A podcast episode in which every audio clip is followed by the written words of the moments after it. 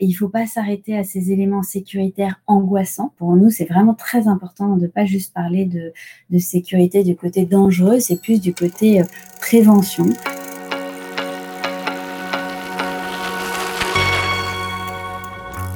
En 2019, 187 cyclistes ont perdu la vie dans un accident de la route et plus de 1600 autres ont été hospitalisés. La mortalité cycliste est en hausse de 7% par rapport à 2018 et en hausse de 27% par rapport à l'année 2010. Chaque année, plus de 60 000 cyclistes arrivent aux urgences des hôpitaux. Peu importe votre pratique et sa régularité, la sécurité se doit d'être votre préoccupation première. Que vous rouliez en ville, dans un environnement périurbain ou dans une zone rurale, le danger est malheureusement bien présent face à la circulation. Pour autant, nous devons aussi parler de sécurité sans que cela devienne alarmant, voire carrément angoissant. En effet, la sécurité à vélo peut même devenir ludique grâce aux innovations technologiques. Et c'est ce que nous allons vous démontrer avec ce nouvel épisode, rempli d'expériences et de conseils avisés pour rouler en toute sécurité. Bonne écoute Il est assez rare qu'on soit convenablement sensibilisé sur les dangers de la pratique à vélo, tant que nous n'avons pas nous-mêmes fait l'expérience des risques que la pratique à vélo peut impliquer. Nicolas, créateur de Jeunes Cyclistes Dynamiques, une chaîne YouTube pour nous aider à devenir meilleurs sur un vélo, se rappelle justement de ses débuts chaotiques en matière de sécurité. Et Athénaïs, fondatrice de Bimojo, une marque française de casques lumineux, nous rappelle l'importance cruciale de sensibiliser massivement sur le sujet. Alors, je pense effectivement, quand on débute, euh, on n'est pas du tout au fait de ce que ça peut vouloir dire, de ce que ça peut impliquer de faire du vélo, alors qu'il s'agisse de faire du vélo en ville, euh, à la campagne ou n'importe où d'autre d'ailleurs. Mais premièrement, bah, quand j'ai commencé euh, avec le vélo taf, euh, je portais pas de casque. Par exemple, c'est un exemple. Je portais pas de casque, je portais pas de gants. Je portais rien. J'étais habillé comme en ville en fait. J'étais habillé comme j'irais me balader à pied, etc je, je, crois que je me baladais en, en short et en hoodie, quoi. Donc, on a un rapport à la sécurité à vélo qui est, qui est pas tout à fait le même que celui qu'on a une fois qu'on a pratiqué un petit peu et qu'on s'est rendu compte, euh, soit par l'expérience de nos pères cyclistes, soit par notre propre expérience, de, du risque qu'on encourt, enfin, à, à, pratiquer le vélo. Et je parle même pas de, du risque qu'on encourt à circuler dans la circulation automobile, quoi. Juste vraiment, juste être sur un vélo qui roule, quoi. Malheureusement, beaucoup viennent à la sécurité parce que soit ils ont un pépin, soit ils ont quelqu'un autour d'eux qui, qui, a un pépin.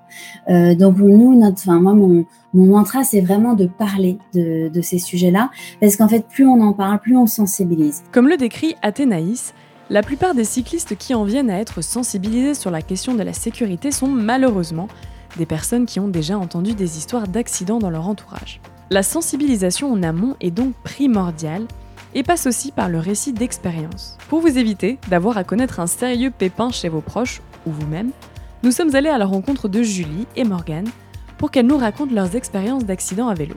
Julie a 33 ans, vit en région parisienne et a une pratique du vélo dans deux cadres.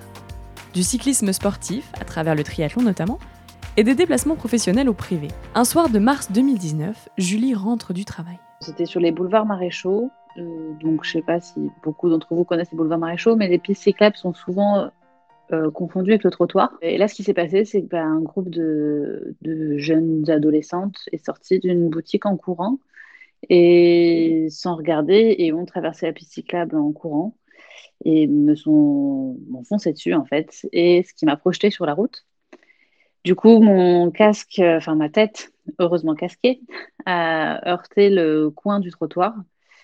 Euh, alors moi, je me suis relevée sur le coup en pensant à pas avoir grand-chose. J'ai constaté tout de suite que mon casque s'était fendu en deux, donc euh, j'avais eu beaucoup, beaucoup de chance. Surtout, il n'y avait pas de voiture qui passait à ce moment-là. Deuxième coup de chance. Mais euh, finalement, j'ai fait un petit malaise euh, juste derrière et il s'avérait que j'avais un trauma crânien et un trauma oculaire. Donc, euh, en gros, j'ai eu donc, un hématome très très important au niveau de l'orbite. avec un décollement de rétine, un hématome intra intraoculaire aussi. donc j'ai mis 15 jours à récupérer, à pouvoir ouvrir, ne serait-ce qu'ouvrir l'œil, et 8 semaines pour récupérer un œil à peu près correct. Donc euh, voilà l'accident que j'ai eu. Euh, et surtout, je retiens que j'ai eu énormément de chance déjà parce que j'avais un casque, de deux parce qu'il n'y avait pas de voiture et que j'ai j'ai pas eu plus de dommages que ça derrière avec mon œil.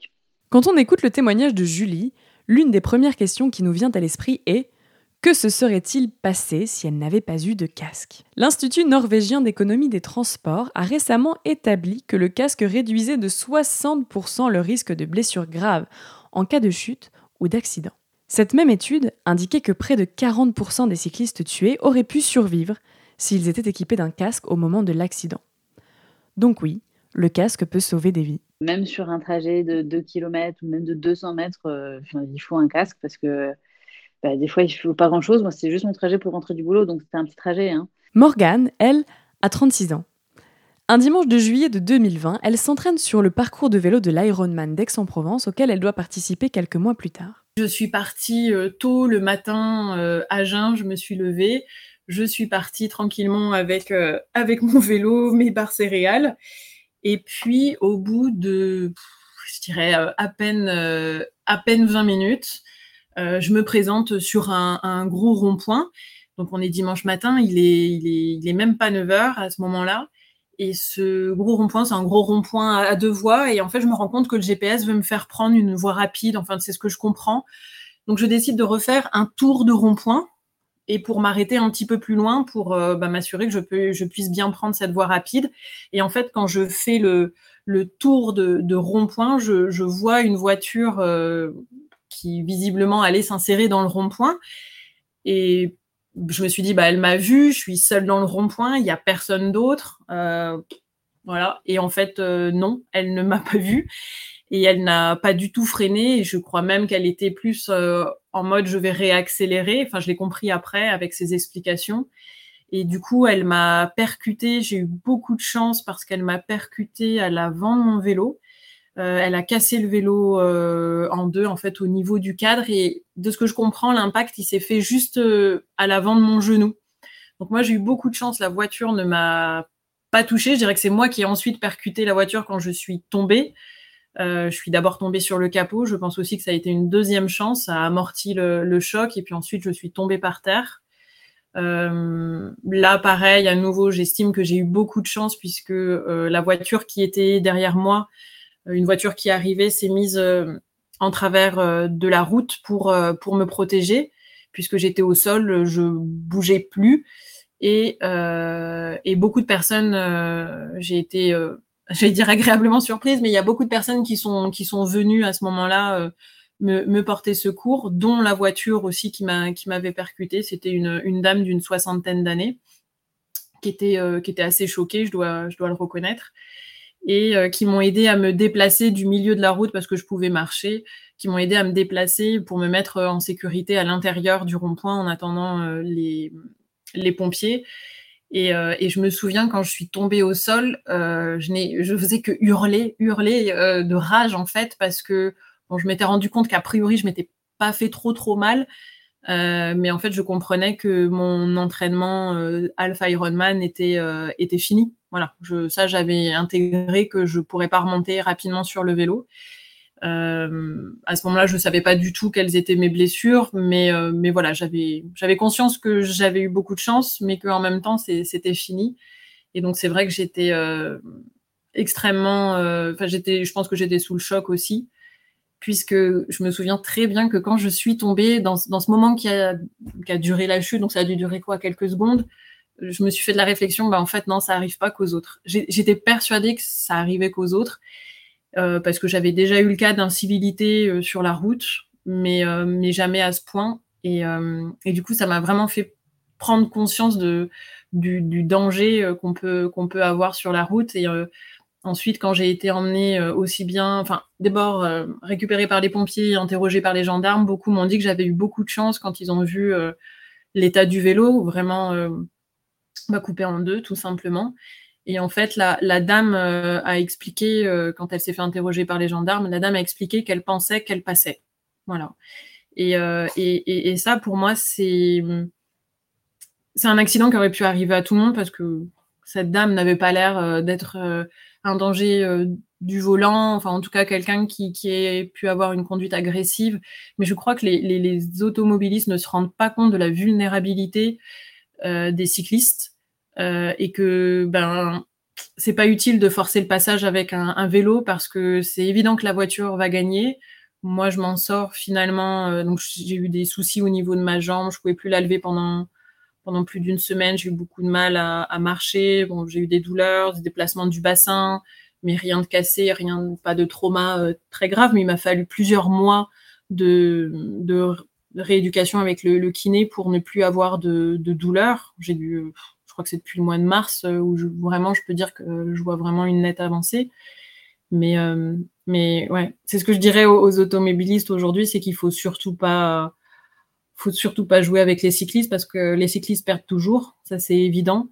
Et, le problème c'est ça, c'est de penser que ben oui ça passe, euh, non ça passe pas. Et j'ai encore plus de mal à l'accepter en me disant que c'est un, un, dimanche matin, il y a personne sur, il y a personne dans le dans le rond-point, il y a personne derrière elle. Enfin voilà, elle avait juste à ralentir, me laisser passer, et puis, euh, et puis on passait toutes les deux en, en, toute, euh, en toute tranquillité. Voilà. Et ça, c'est vrai que euh, aujourd'hui, j'ai toujours pas, j'allais dire digéré. J'ai toujours très très peur, encore plus dans les, dans les ronds-points.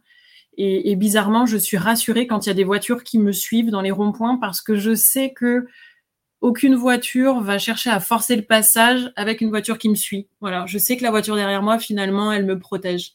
Et, voilà, j'en suis, suis là en fait. Par ailleurs, les pistes cyclables sont parfois mal délimitées avec le reste de la voirie. Il faut donc redoubler d'attention avec tous les autres usagers, comme nous l'expliquent Julie et Morgane. Le pire, c'est, je crois, les, les pistes cyclables. Pour moi, je trouve que les pistes cyclables sont extrêmement dangereuses parce que les voitures si elles sont pas vraiment bien matérialisées sur le sol avec des protections, parce que les voitures n'en ont pas l'habitude, euh, les voitures vont tourner à droite sans même se soucier de savoir si elles traversent ou non une piste cyclable. Euh, c'est le cas également des, des, des, voitures qui vont sortir de chez elles. En fait, quand elles sortent, elles vont s'avancer jusqu'au bout euh, pour se mettre à la limite pour voir s'il y a des voitures qui arrivent. Mais du coup, elles ont coupé la piste cyclable et nous, on arrive euh, dessus. Et le pire, c'est les pistes cyclables qu'on partage avec les piétons, parce que alors là, les piétons n'ont aucune, euh, ne font absolument pas attention au, vélo. Et en tout cas, je trouve que les pistes cyclables pour les, cyclistes qui, qui, qui pratiquent de, l'entraînement, parce que nous, on arrive sur, à des vitesses quand même euh, qui peuvent être rapides, je trouve qu'elles sont pas du tout adaptées pour, pour la pratique du vélo de route. Voilà, plus particulièrement. Dans le cas des pistes cyclables, pour moi, il faudrait euh, vraiment dématérialiser la, piste cyclable. C'est-à-dire qu'il faudrait vraiment que la piste cyclable soit séparée du trottoir et de la route, que ce soit vraiment un espace qui soit réservé aux vélos, voire aux deux roues, aux deux roues euh, non motorisées, j'entends. Et que les, piétons, que les piétons puissent avoir des signaux comme quoi leur rappeler de regarder avant de traverser la piste cyclable. Parce que c'est souvent un problème avec les piétons, c'est qu'ils oublient que c'est une piste cyclable et qu'il y a des vélos qui potentiellement arrivent relativement vite aussi à cet endroit-là. Aujourd'hui, si je considère que les, pistes cyclables sont dangereuses, c'est parce qu'elles ne sont pas généralisées, qu'il n'y en a pas partout.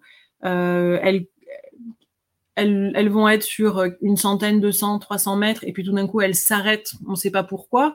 Donc, je, je, reconnais, hein, même pour les, automobilistes, c'est normal qu'ils n'aient pas conscience qu'il y a une piste cyclable sur leur droite, puisqu'elle va s'arrêter, elle va reprendre.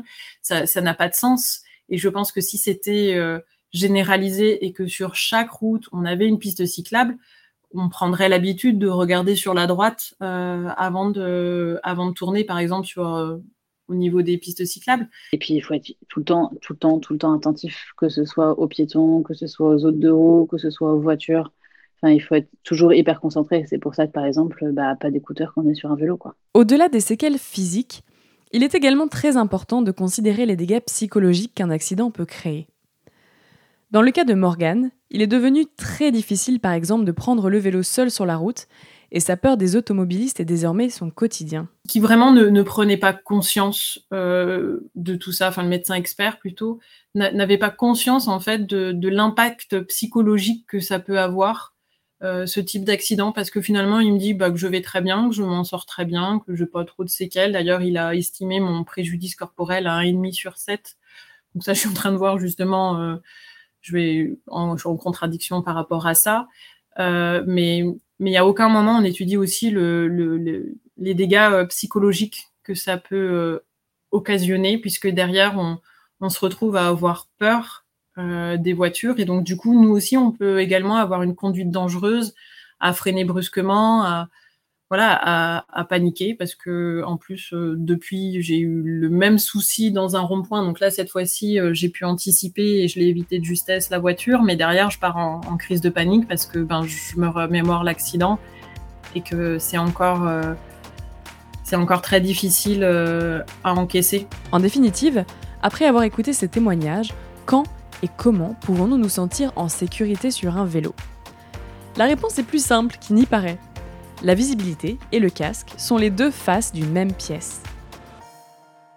Le premier sujet avant même le casque, pour moi, c'est la visibilité.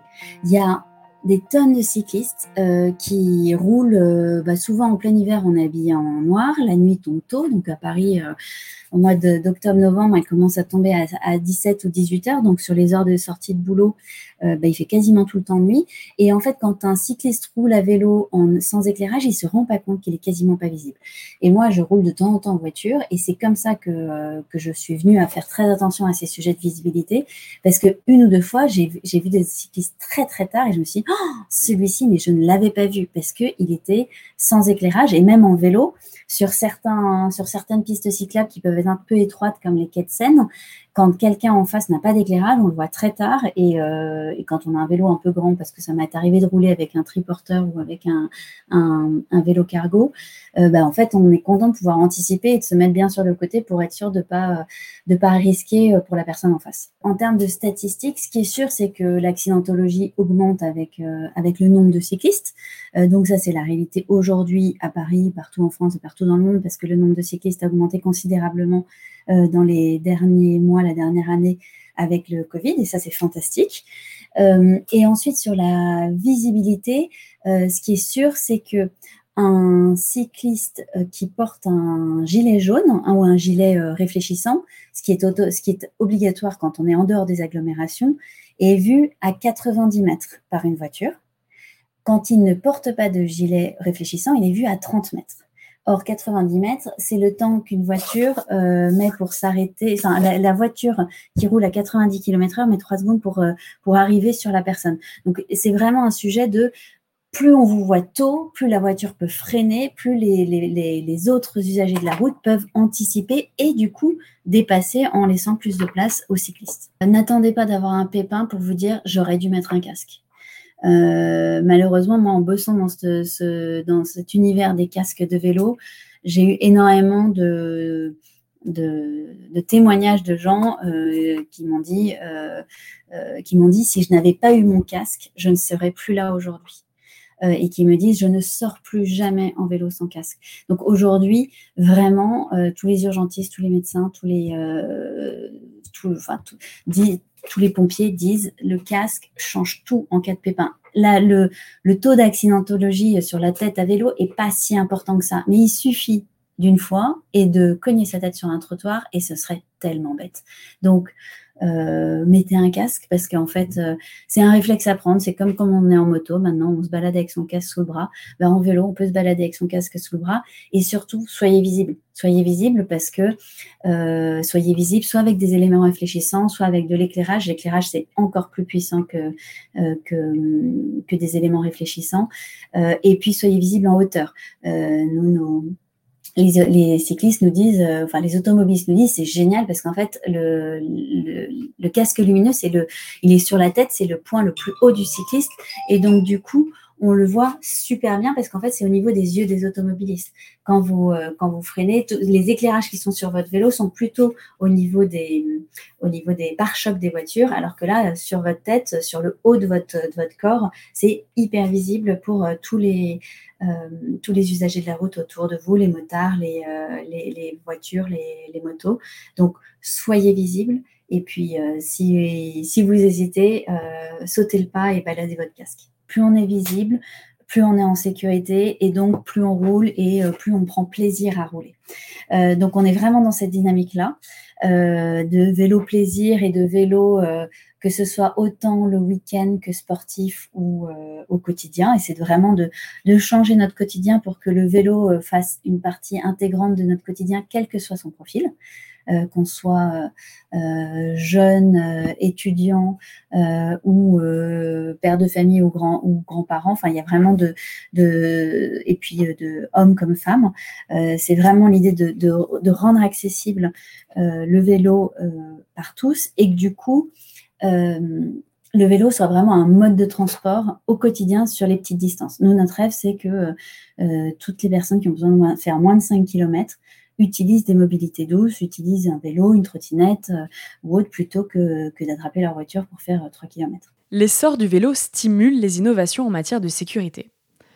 La technologie a contribué à doper les innovations en matière d'équipement de sécurité, notamment pour les cyclistes, particulièrement vulnérables sur la route. Entre les airbags sur vélo ou les harnais connectés, les vêtements réfléchissants et les kits d'éclairage, les cyclistes et utilisateurs de trottinettes ont de plus en plus de matériel innovant à disposition pour se protéger, comme les casques nouvelle génération de Bimojo ou les applications sur smartphone. effectivement, nous, nos casques euh, sont lumineux, sont connectés euh, en Bluetooth euh, à un smartphone, ce qui permet de les paramétrer. Donc, pour les clignotants, pour indiquer qu'on tourne à droite et à gauche, on peut choisir d'avoir des bips ou de ne pas avoir de bips. On peut, on peut choisir d'avoir des, des, éclairages fixes ou, ou, clignotants. Enfin, il y a pas mal de, de paramétrages. On peut même, euh, sur un de nos modèles, choisir le message qu'on veut, qu'on veut mettre à l'arrière du casque. On peut écrire ce qu'on veut. Donc ça, c'est plutôt ludique et c'est plutôt le côté euh, euh, je personnalise et du coup, euh, je personnalise mon casque et du coup, euh, la sécurité devient ludique. Et c'est vraiment notre axe, c'est de dire, bah, quand c'est un côté sympa, amusant, bah, ça donne d'autant plus envie de s'équiper et d'avoir des, accessoires de sécurité. Et ensuite, aujourd'hui, alors ça dépend des, produits, mais il y a quand même la majorité des, téléphones et des, systèmes de smartphones, notamment les iPhones, ont aujourd'hui une fonction de sécurité qui fait qu'en cas de choc très violent de la personne avec son smartphone dans la poche, euh, le, le, smartphone a une fonction pour appeler les contacts euh, en cas d'urgence. Euh, donc du coup, ça peut permettre aussi de localiser une personne, alors pas forcément en ville, mais quelqu'un qui est en balade, en vélo, en rando, en trail, ça, ça, permet de le localiser et de savoir où est la personne. Donc aujourd'hui, effectivement, la technologie permet de de vous retrouver beaucoup plus vite, permet d'alerter en cas d'urgence ou permet d'alerter une communauté qui va permettre de faire venir les secours beaucoup plus rapidement. Selon l'Observatoire national interministériel de la sécurité routière, le risque pour un cycliste d'être victime d'un accident est trois fois plus élevé que pour un automobiliste. Le risque d'être gravement blessé, 16 fois plus élevé. Sur la route, et plus particulièrement en agglomération, la guerre entre les cyclistes et les automobilistes fait rage. Ces derniers ont trop souvent peu conscience de la vulnérabilité des premiers. Auprès de mon entourage, vraiment, je, ne fais que ça, que d'en parler quand j'entends une automobile, enfin quelqu'un qui conduit et qui se plaint d'un cycliste. Je lui explique en fait euh, pourquoi on, par exemple, pourquoi quand on est deux ou à plusieurs, on va rouler côte côte parce que bah, déjà on est plus en sécurité, parce que pour les voitures qui vont nous doubler, bah, vaut mieux qu'elles doublent trois fois deux cyclistes plutôt que six cyclistes qui sont rangés en file indienne. Euh, voilà, c'est des, des, choses comme ça. Ils, n'ont absolument pas conscience en fait euh, du danger que les voitures représentent pour les cyclistes. Vraiment, il y a, y a une méconnaissance euh, de la pratique. Alors, est-ce qu'il faudrait les mettre sur les vélos et leur demander d'aller traverser comme nous les ronds-points et les agglomérations? Je ne sais pas. Mais, mais oui, je pense qu'il y a beaucoup de, beaucoup de sensibilisation à faire.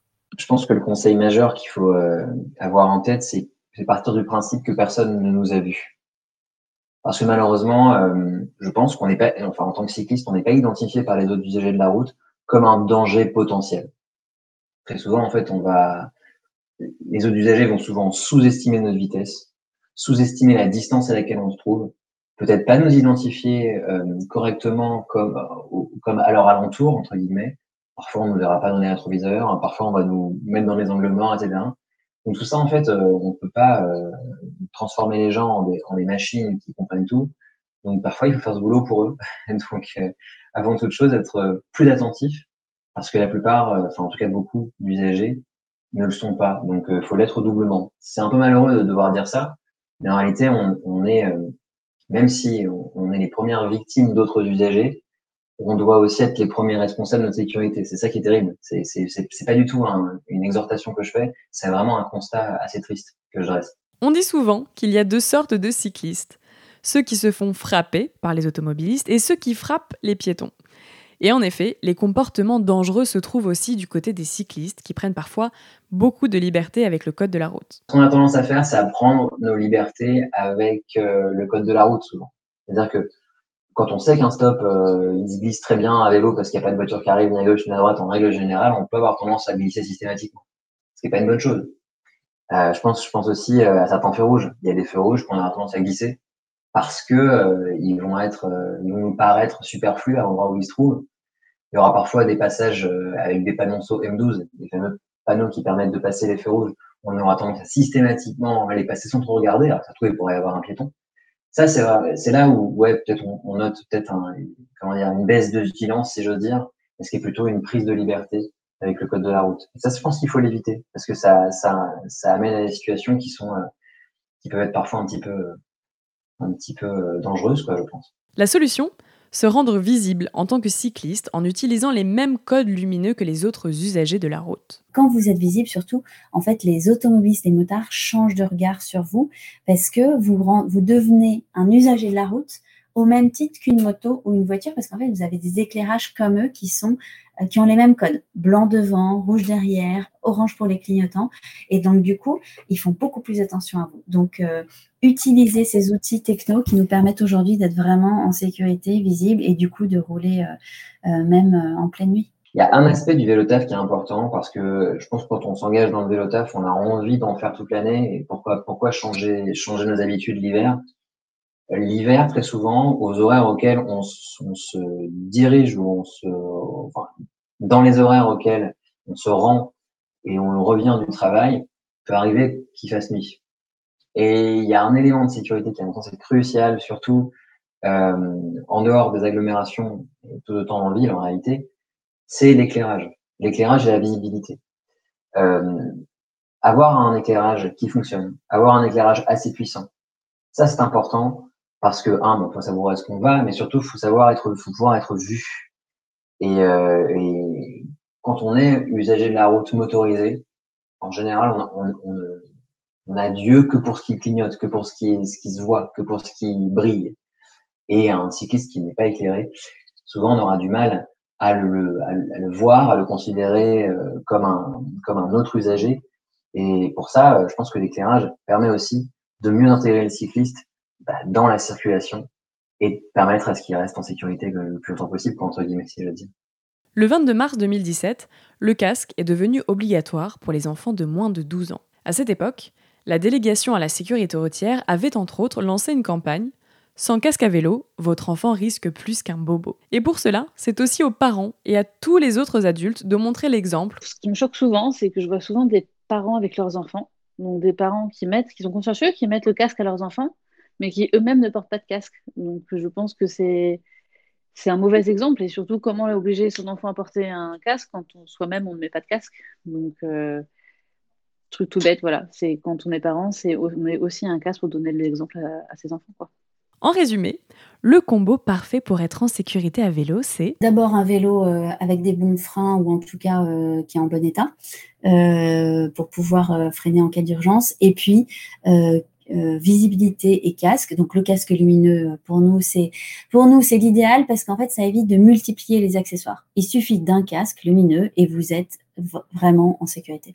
Euh, après, il y a d'autres accessoires aujourd'hui. Vous avez, il y a des, il y a des sacs à dos lumineux, il y a des, il y a des éléments qu'on peut qu'on peut rajouter dans le dos. Il y a des, il y a, il y a d'autres choses que vous pouvez rajouter sur votre vélo. c'est juste assurez-vous. Alors dans le code de la route, c'est obligatoire d'avoir des éclairages sur son vélo. Euh, donc n'oubliez pas de sortir avec des éclairages sur votre vélo. Euh, et puis euh, et puis surtout prenez, du plaisir et, roulez par tout temps et toute l'année parce que c'est un vrai bonheur de rouler à vélo.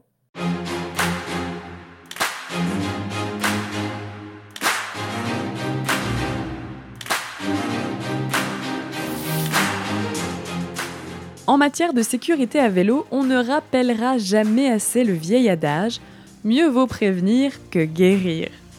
Alors portez un casque, rendez-vous visible sur la route, vérifiez régulièrement votre matériel et surtout, n'hésitez pas à en parler et sensibiliser. D'ailleurs, les récentes études le prouvent, augmenter la pratique du vélo diminue les risques. La tendance, déjà observée dans plusieurs pays européens, se confirme dans les villes françaises. Lorsque la pratique du vélo décolle, le risque d'accident diminue. On appelle ce phénomène la sécurité par le nombre. Alors CQFD, si vous cherchiez une bonne action à faire, vous pouvez partager ce podcast autour de vous.